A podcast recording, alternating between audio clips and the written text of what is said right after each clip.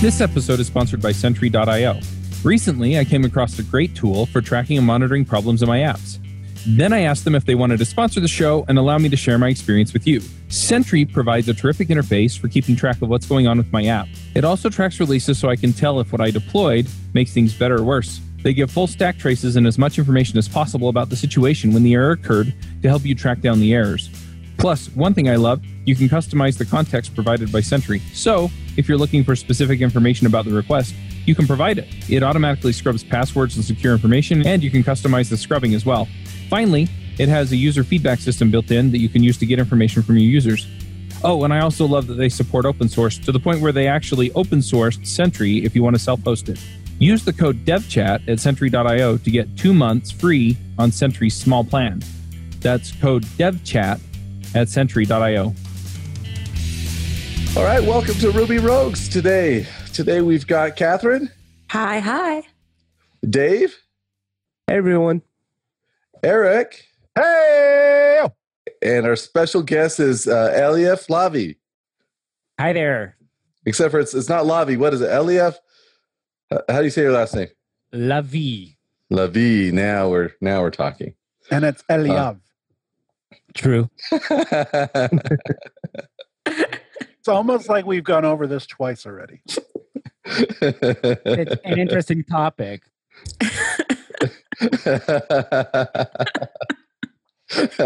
so today we're going to talk about other things. Dave, go ahead and, and take us from here.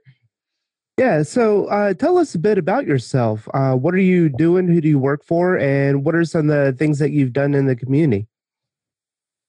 Certainly. So I I work for a company based in Tel Aviv and New York called Riskified, in which I'm a uh, backend developer doing Ruby mostly, and recently some Scala.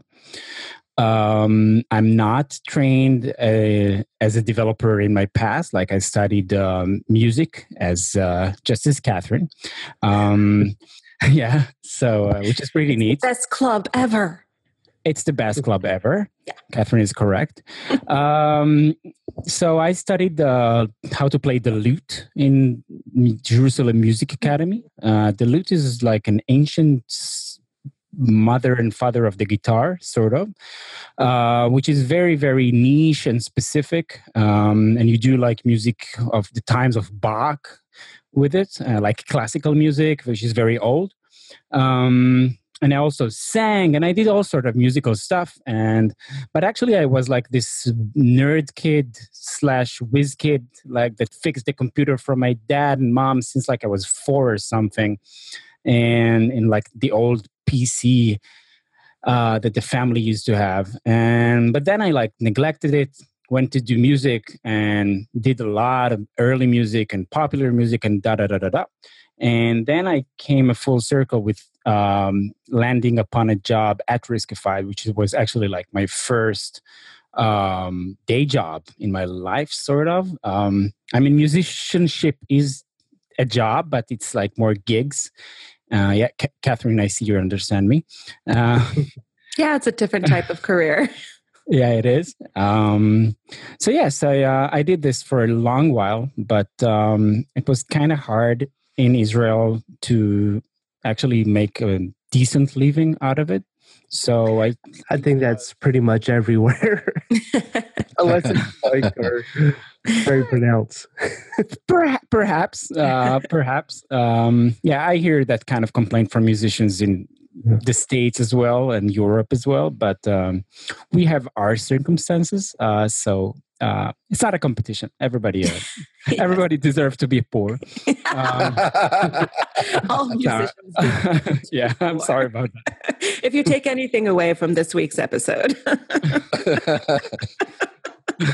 no, no, oh my gosh, that is a joke. Do not take that seriously.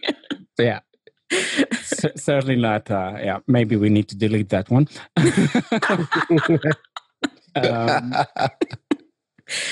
anyway, so I, I I had my share of that, and I love that, and I still do that, but uh, not as a full time job as I used to do it in the past. And long story short, I came to Riskify as a risk analyst. What Riskify does is like guarantees that um, uh, we work with merchants online that sell their stuff, uh, like Macy's and Footlocker and uh, Wish, and a lot of merchants, uh, lots of lots of merchants that um, like submit their transactions to Riskified, and we like say in like real time whether it's fraud or not, uh, card, card, credit card fraud, and this is like a big big thing now in e-commerce that uh, there are a lot of competition in the field and a lot of merchants doing that in-house. So we're like the outsourced solution um, we're doing pretty well. Um, so we're like been around for five years and we're doing this um, with several big names as i've mentioned before. And it's been going pretty well but when i joined it was a very small company. Uh, like i'm i think i'm like the 15th employee and i started as a risk analyst with no experience in anything and they just like were kind enough to take me on and um, give me the opportunity to uh, just like screen transactions whether they're fraud or not. And they taught me how to do that. And since it was a very small startup you can like you're getting exposed. I was getting exposed to lots of dev talk. And over the years i was like stealing small chores um, from bigger devs and like saying, "Oh, I studied some Ruby. I, I can do that for you." Because the company, since it started, started on Ruby on Rails, which was pretty neat because it was relatively easy for me to get like get on board with that. And after some time, I uh, I did some Ruby and JavaScript jobs that nobody else wanted to do. And after some time, I uh, like told them, guys, I kind of want to be a dev. I know I don't have the education, but I want to do that. So they were awesome and told me, yeah, no, let's let's do that. So I've been doing that professionally in the last year and a half, uh, since the beginning of 2017, and and yeah, and we uh, we have a very neat team of like Ruby lovers and enthusiastic um, that like does all that and um, yeah, that's about uh, how I got to my job. I love those types of stories. So you're completely self taught and no school or anything. Oh, that's so impressive.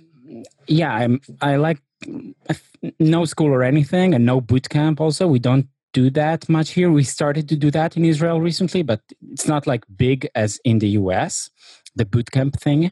Mm-hmm. And um, I think what I did was just like a lot of blogs and books, and the Ruby community is so amazing, and like the how it lends itself to people who wish to learn. It just allows people to learn so nicely comparing to other stuff that I've tried to learn in the past, um, which is a huge thing. I I think. Um, so it was like just something I did. Like people people accompanied me within Riskified on tasks I was doing, and I was reading books and blog posts. Um, meanwhile, on the side, and yeah, and then uh, I guess you that's what happened. That's great. That's a great note to a lot of companies. If you have someone who wants to transition into dev, support them through that, and, and you will reap the rewards as they are with you. Yeah, I What's think it's the, uh, uh it's really it's a really cool no- notion to mention. Mm-hmm. What's the developer scene like in Israel? Is it is it a fair? Do you have uh, like user groups out there where you meet up and all that stuff as well? Is it a fairly popular uh, direction for career? Or I'm just curious. So uh, yeah, there actually are a lot of devs around here, and there are conferences constantly, and newsletters and podcasts in Hebrew. And there actually are a lot of Ruby developers because Rails is like, just like in, in the US or the rest of the world, it's pretty big for startups, or at least used to be. Now it's in, you know, it's like the whole talk about like uh, how people are supposedly going away from Ruby, but um, um, it's still pretty common to see uh, Rails jobs, or not not so much pure Ruby, I'd say, but Rails jobs are pretty common to find in the Israeli market, and alongside with lots of other programming language uh, languages, named mostly Java, Scala, uh, JavaScript. Lots of JavaScript, lots of front end around here. Um, so it's pretty active. Um, it is. I, I've been in, recently. We Riskified hosted some meetup about uh, a Scala meetup, and it's funny because everybody in the room probably speaks Hebrew, but the, everything happens in English because it's just easier to talk dev in English in a way. So it creates like a funny mix. It's pretty interesting. Uh, I, I remember I was like, not laughing, but I found it funny in a way and cute. I've always found it interesting when when reading code. Uh, English is the it seems to be the common denominator across the world, uh, except for maybe in uh, core Ruby, where I, as as I understand it, quite a bit quite a bit of documentation is written in um, written in Japanese. So, good thing I know how to say "ikanekere narimasen," which means I need to go to the bathroom. So if I ever find that uh, in the docs, I'm sure that's in the documentation a lot. Exactly what he's talking about. It's uh, I think it's under the eject method, right? oh my god! Comedy brought to you today by. He'll be here all week, folks. Uh, wow! All right. so let's talk about the uh, the the project that you've been working on, uh, which is called Time Time Time Measure. Time Measure, What? yeah, Time Measure. Why don't you tell Yeah. us a little bit about that? of course. So I'll start with just like describing why, like why, why did we need it, and why did I create it. Um, but um, the bottom line is, it's right now it's uh, it's a gem that um, Riskified released. Um, it's something that I worked on at Riskified for Riskified um, for the company, and we needed a way to uh, to measure the runtime of code of specifically methods in in the Riskified code base in the main app that is a Rails app, as I mentioned. Um, and we needed to um, we needed to have a very easy way to uh, to declare methods that we want to track the runtime in production and not like like in some neutral non-realistic environment such as staging or playground or whatever you want to call it and which is something that we think is very important and one of one of the key things in time measure that it's safe to use in production um, and it basically just like it's a very easy dsl it's a very easy uh, code uh, dsl i mean you probably know we all probably know what dsl is. It's a very easy dsl to use that you can just like say hey i want to track this myth- method in this class and voila you have like um, within a certain transaction that you're working on like some controller uh, method that you some some route route route you say route or route? So yeah so if you have like some route i'll stick to route if you have some route um, that is important to you and you have methods that are time critical in that happens within that route uh, which is usually for us it's not like it's big we have like those big chunks of ruby code that like it gets transactions and analyzes all the data within a certain transaction of a specific merchant and it enriches the data. And there's a lot going on there. It's not just like your plain view that get gets rendered easily. Uh, there's a lot of lot of code and data sanitization and enrichment with external data sources lots of fun. So we want to know we wanted to know where do we spend most time? And we found out that like the obvious solution of just like starting to indent methods uh, with curly braces and having to deploy just for that like sorry i'm not sure it's very clear. Like i'll start over.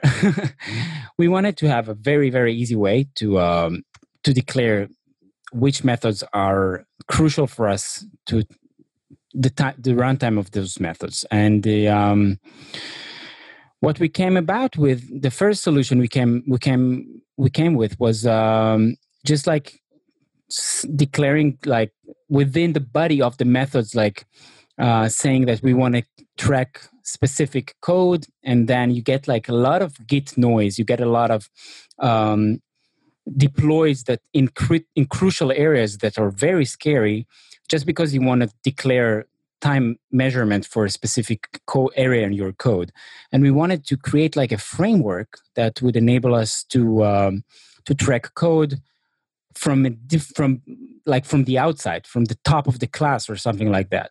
And that's essentially what we did with time measure. It's um, it's a very easy way for any developer that uses it any developer in riskified now uses it um, almost.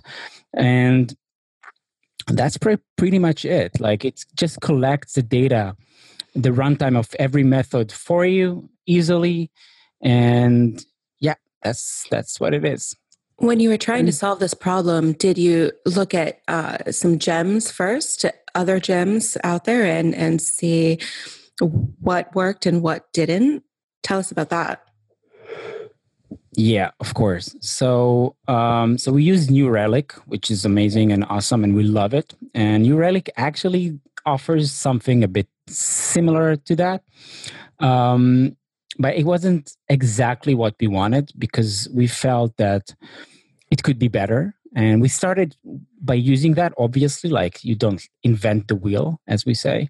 Um, you want to use whatever out there first, and we did that. But it just like as much as we love New Relic, this specific method tracer, as they call it, which does pretty much exactly that, um, for several reasons, just like didn't work well enough for us, and we were we, we were feeling pretty adventurous about that. And we say, oh, I think we can we can like take that idea and like do that even better.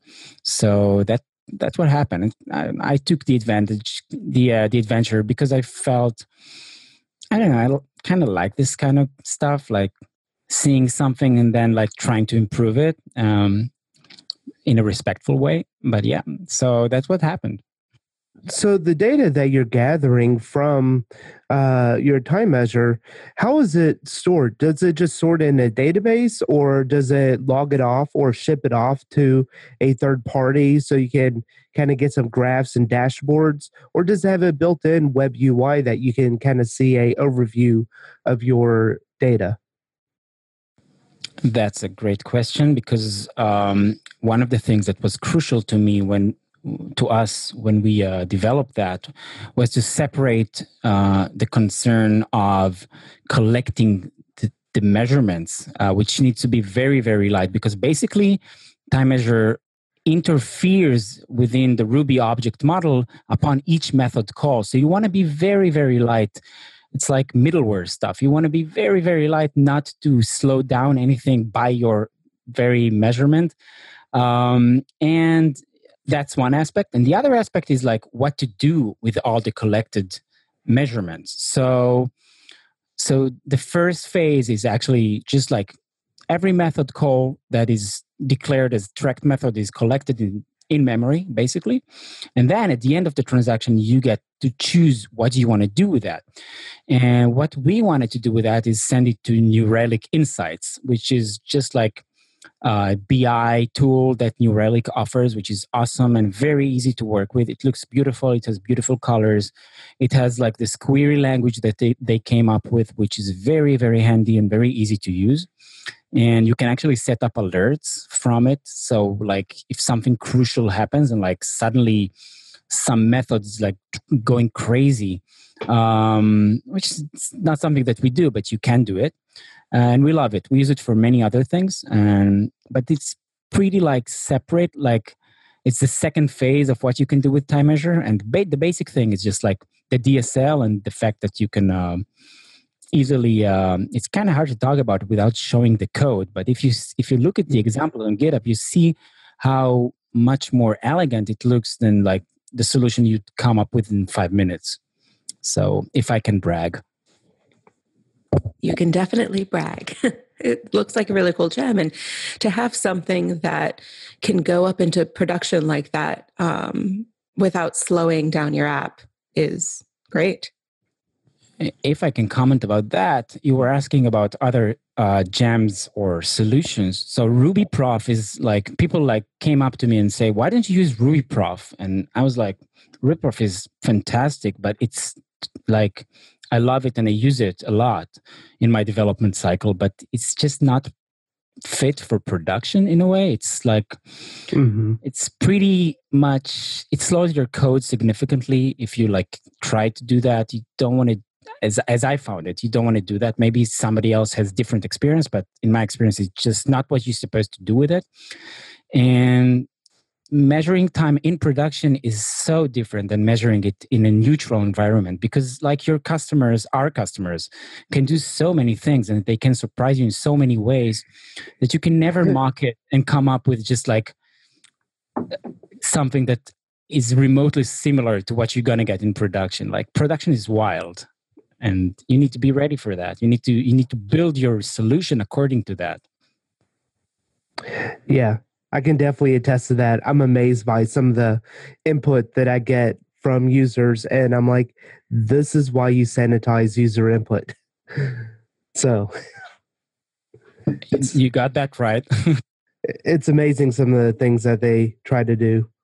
Um, but that's really cool, and that's impressive and commendable that to have such little overhead on something that is not invasive but touches so much of the application that even you know a 10 millisecond call on a transaction that's maybe touching 30 methods uh, that that'll stack up and slow things down quite a bit. So uh, that's that's pretty awesome.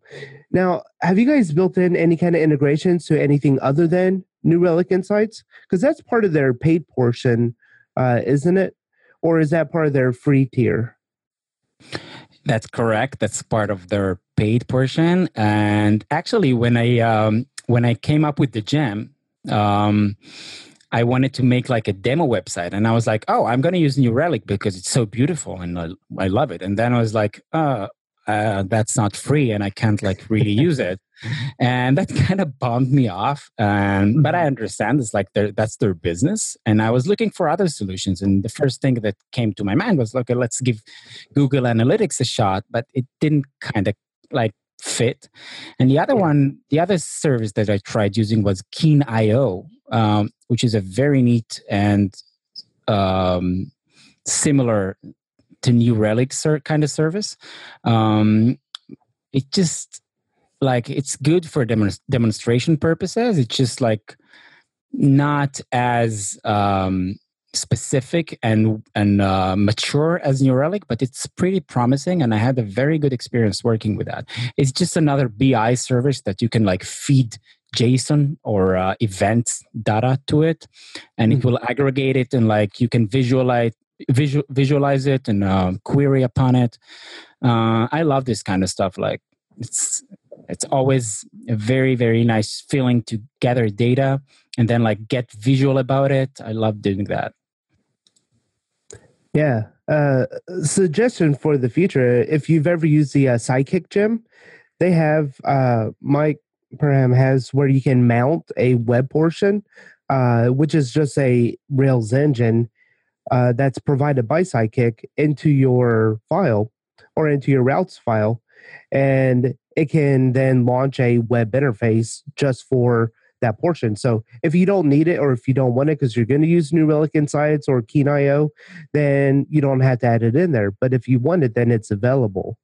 Uh, so does uh, Time Measure have any kind of dependencies on like Redis or anything like that, or does it just try to make that external call um, in line with it, or does it kind of do it in its own separate background job?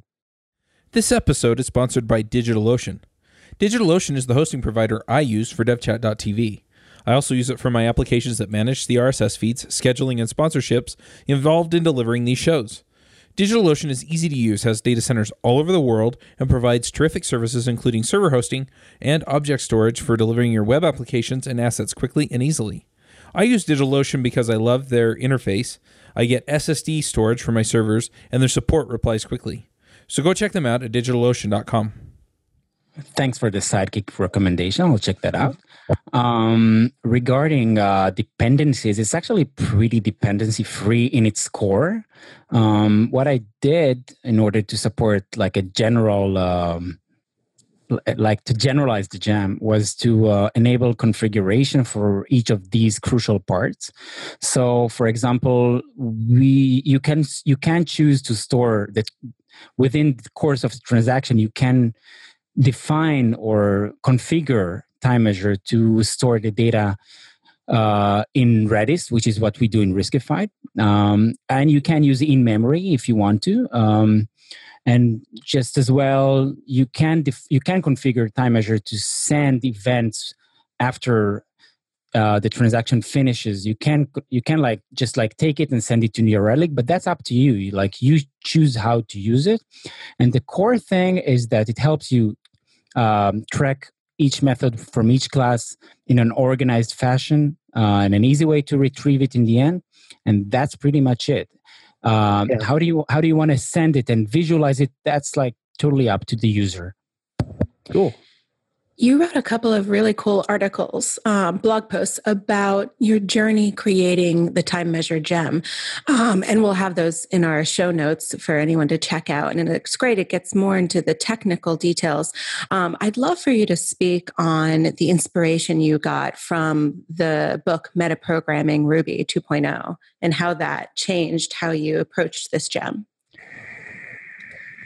Certainly. So, as you mentioned, uh, Paolo Perrotta's book, uh, Metaprogramming Ruby 2, was a major inspiration for me uh, in creating Time Measure. And in general, it's, it's a terrific book. And I've heard its name come up a few times in the past from several people and makes me happy because I think it's like if I had to choose one Ruby book, uh, it would probably be this one. Um, which like it just talks about a pretty advanced topics in a way that is very accessible. It's very well written. The examples are terrific, and it's just fun to read.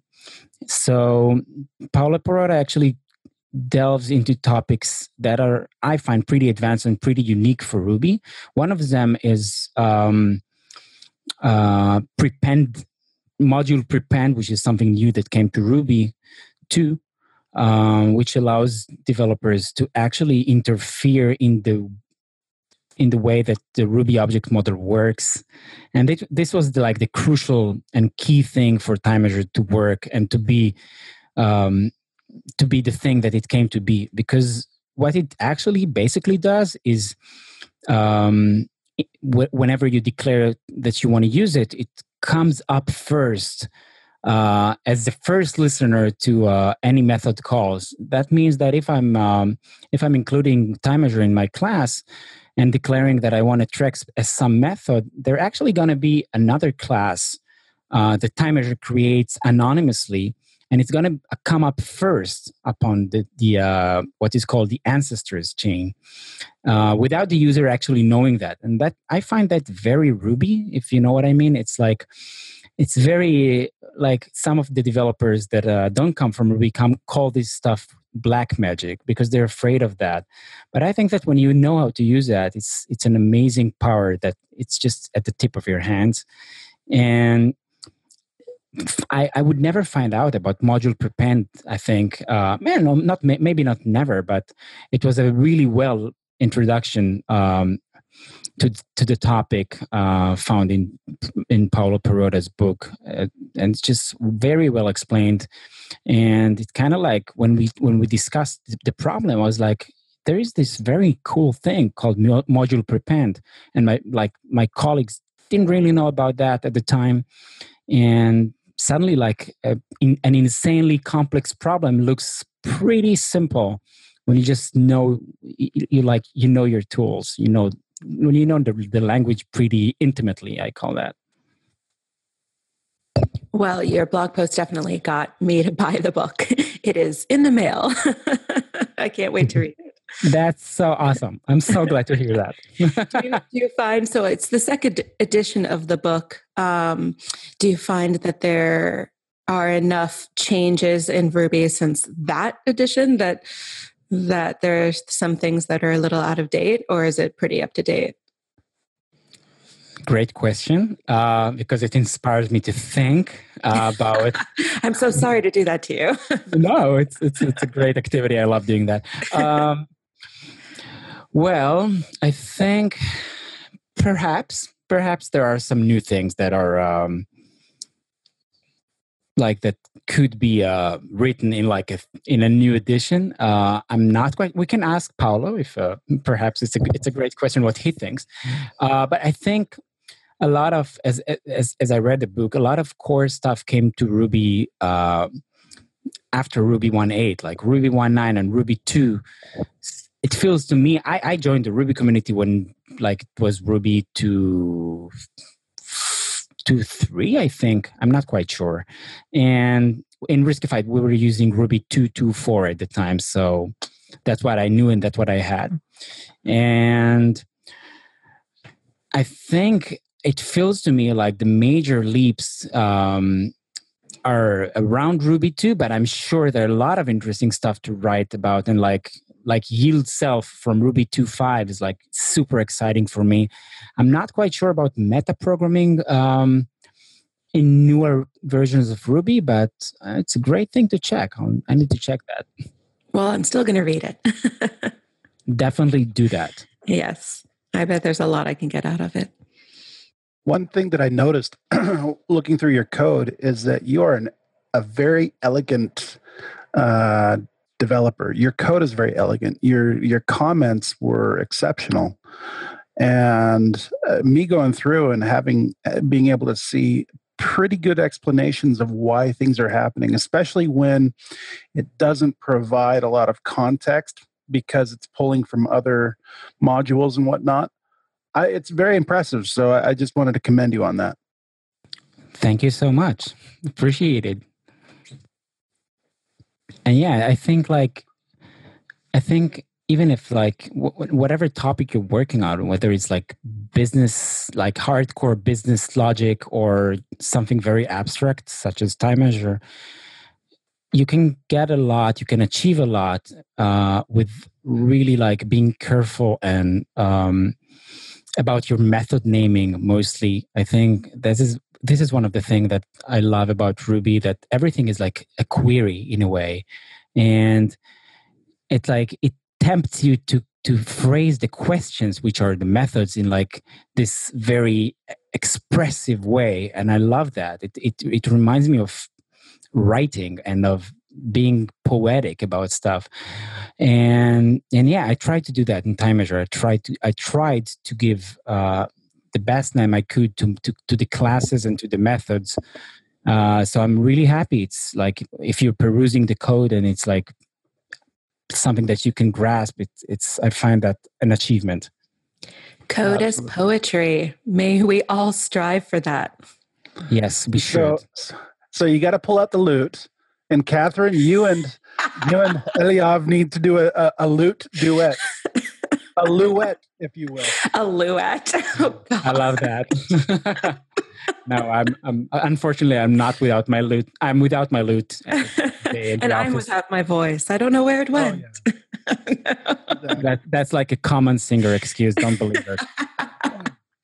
Uh, Kath, Catherine gave a talk uh, a couple of years ago on the uh, the the uh, parallel between musicians and developers, and so many times we have on the show uh, developers who are also musicians, and it always kills me. I'm like, I really wish I could play an instrument or sing because I would be such a better developer. Maybe, yeah. Yeah. I mean, like, it's an interesting thesis. I I think we we talked about that before. That uh, Catherine and I that there are a lot of developers that are musicians and I see this in like around me in Israel as well. Um, I don't know if there's like it helps in a way, but it certainly is like it gives you a different perspective about life in general. And uh, yeah, why not? Like you can learn the ukulele; it's pretty easy. Yeah, that's one of my favorites. It's good for my small hands. Yeah. guitar's a little big sometimes. yeah, ukulele is so easy to learn and it's it's relatively inexpensive to buy. So yeah, go buy a ukulele. And it has a nice sound. Yes, it does. I've got. Oh, Eric Woo! is pulling out a Here's what guitar. Very That's what I know. Yep. Hey, that was an in tune chord. So, way to go, I, Eric. I used an app. nice. I use an app to tune mine as well. Yep. Ah, technology. Yep. Good go. Now I feel like we should do a song. Catherine, you should lead that. Is there a time measure song? I, I certainly hope there is not. not like- I mean, come on, that's a Anyhow. music joke built in there. like it's time measure in, you know, two four or four four or seven eight. Right, Sorry right. for anyone who doesn't get that joke. So It's a, lost. funny, it's a funny musician joke. yeah.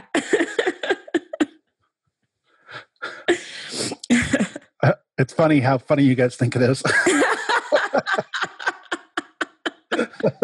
It is pretty funny if you like if you're in the lingo. I swear it's funny, Eric. Believe me. oh no, I I'm sure. Sounds funny to me. There's something funny going on, that's for sure. we'll have to create a song for time measure. It can be your own your own little gem commercial, a jingle, if you will, a time measure You- jingle. That You- scares you- me. But make sure you do the uh, use the voice from the original Hobbit cartoon. You know what I'm talking about? No. No. Greatest adventure. You remember that song? Oh, it's like No. Come on. Am I dating myself here? Oh, so the greatest adventure is yet to be said. Uh, That was that's pretty good. right. I agree. I'm sure that was funny for people who who know the reference. Same as, as our time measure joke. I am going to put that as my pick. That song. Yeah. Well, I, if, if, is there some? Is there anything that we haven't covered yet? So I have a question for you. Uh, so what kind of results have you seen from Time Measure? So what impact has it made in your application? Were you able to go through and refactor some slower points in your application that are just now blazing fast? Because I assume with uh, doing some kind of credit card validation, that needs to be a fairly immediate response back to the merchant services. Yeah, that's a great question. Thanks. Um, so I'll start by saying that uh, I didn't say before that New Relic, uh, as we use it, does offer like what what they call the APM, and you can see how long it took any transaction to finish. In general, this is like something that is very easy to to know uh, and to to understand from New Relic. The problem was like understanding where within that that transaction the problems lie Yeah. and and so we knew like that our transaction like our our main, main transactions take then this and that time to finish um, in average. And when we started throwing time measure in, into the code base um, which as i explained like allows allowed us to do it very like easily and without fear of breaking anything or breaking too much and we started throwing that in and we, we, we threw the, the, the data to, to insights to New Relic insights and we start getting those graphs about areas in the code and methods specific methods and then we started like getting wow why is this taking so long? And you start like understanding that this top level method is like taking a lot of time and you say i'm gonna like it's comprised of like say four other methods. So we started time measuring these four methods and so etc and then you get to the core of the problem and you find out it's like this weird stupid caching uh, technique that we've been using which was very inefficient or um, something that uh, calls an external service twice for no reason and all sorts of bizarre uh, kind of problems that are very easy to miss. Um, and suddenly it's like you you just like getting this focus time measure helped us get focus on specific methods and and and and and then like when we had these at hand just assign developers within the sprint task like we gave sprint tasks to specific developers to start like solving those problems. And usually yes you say it was a very short cycle because when you find the problem it's you most of the time it's very easy to solve it. It's very easy to like get a huge impact a huge improvement within a very like a day or two of work max usually. And yeah so so like um basically yeah we we we found out like the main offenders as we we love to call them uh and then it was just kill it like let yeah. it go and we we were pretty amazed at some of the stuff that we found like and you know we like we take our code seriously but sometimes the stuff that sneaks in is like surprising and and it's sometimes it's very hard by the way. Sometimes the stuff that we found was like triggered major refactors that we say oh okay that's like that's a big job. Um, but but many many times it was like these small things and like i i dare you check your caching mechanism because sometimes there was this thing with rails cache that like exploded for some bizarre reason and all all sorts of like funny i'd say um things that like just take a lot of time and mm-hmm. for no reason. Well cool it's always cool seeing the fruits of our labor you know come to fruition. So i'm definitely gonna have to check out the time measure gem to see you know where some slowness that i have in my app. I don't know about a new relic paid instance but you know maybe i can log ship it out to uh, something somewhere else. I mean basically you can start with just like logging it out. Um, mm-hmm. it really depends on like it's up to you um, you certainly don't have to use New Relic um, insights, but um, you can save it to a DB if you want to, and like query it and just like analyze it in your own way. Because analysis is like very personal. So this is the reason I kept this part easily configurable. Uh, I didn't. I didn't want it to. Dis- I didn't want it to, to, decide for anybody how to use the data that I'm helping uh, in getting. That's cool. Some some assembly required like it. it kind of works out of the box in a way, uh, but to get it the most out of it, you will need to configure it. Yeah. Well, cool. Zay, uh, do you have anything else? Anyone have any other questions? I'm I'm covered in my end. I think. Awesome. Well, if people want to find you on the internet, uh, on Twitter or GitHub, where do they go? So I blog. I have a blog on Medium, um, which is a great platform. I love it. Um, it's just my name, Eliav Lavi, uh, at Medium. And if you Google it, it's probably the first thing to come up. If you Google my name, I um, the Time Measure Gem is published under Riskified's GitHub account. Which is just uh, github.com slash riskified and you can like I, I encourage every, anybody to go up and look that up. And I'm sort of on Twitter. I don't do that a lot. It's not so big in Israel as it is in the States, but we do we do that a bit. Um, so yeah, I'm on Twitter just with my name as well. And that's pretty much my social appearance, social media appearance. Awesome. Well, thank you for being on the show. And I guess let's move on to some picks. Do you run your own freelance business? Or maybe you're thinking about picking up some business on the side? Well, then you need FreshBooks. FreshBooks is the quickest and easiest way to get invoices out to your clients. It's easy to use, it works anywhere, available from any device uh, on the desktop, iPhone, iPad, Android, and all of your data is backed up and secure. And it makes it really easy to get organized and get paid. You'll be tracking time, logging expenses, and invoicing your clients in no time. You can also save time billing, freeing up several days per month to focus on the work that you love, and you get paid faster. FreshBooks customers are paid on average five days faster because there's a link on the invoice that says pay me now. And it's a great way to grow your business. Plus, FreshBooks is offering a 30 day trial. That's right, 30 day trial if you try them out. So go to gofreshbooks.com slash devchat and enter devchat in the How Did You Hear About Us section. Once again, for a 30-day trial, go to gofreshbooks.com slash devchat and enter devchat in the How Did You Hear About Us section. David, do you have picks? I do. I've got this um, Medium article I've just really been enjoying, just talking about our our lives kind of as as um, the hero's journey, thinking about whether or not we um, we're doing well, and it's, it's a good read. It's just uh, let us see kind of how to keep working, you know, on problems. So make your life a story worth reading. I'll I'll share that that link.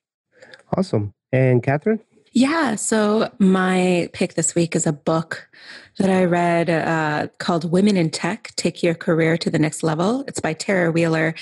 And it's got some great practical advice um, from anything from building your first resume to building your freelance company and, you know, all the, the, logistics that go into that and as well as it has some inspiring stories so i think it's really good for someone just getting into the career as well as for somebody that's taking their career to the next level. Uh, so I really recommend it. Awesome. And Eric? Uh, my pick today is golf. It helps old people feel athletic. I thought this was bowling was for.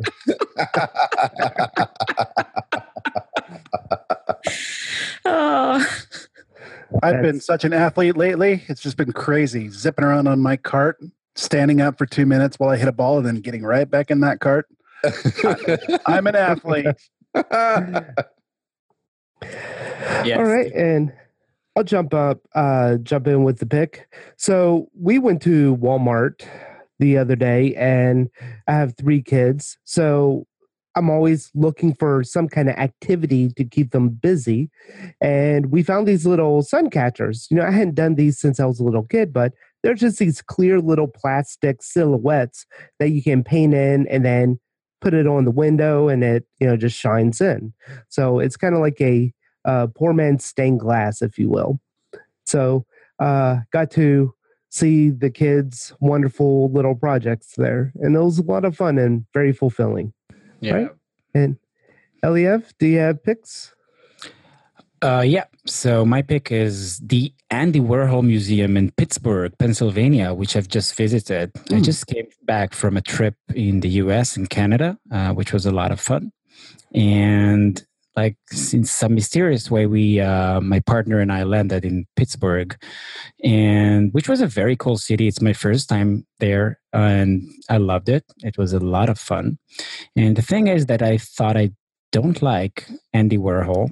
I like art a lot but i uh, i thought i don't like andy warhol. And this museum just like proved to me that it's all a matter of how do you put stuff up and how do you make stuff look like? And suddenly like i'm like oh my god i love this.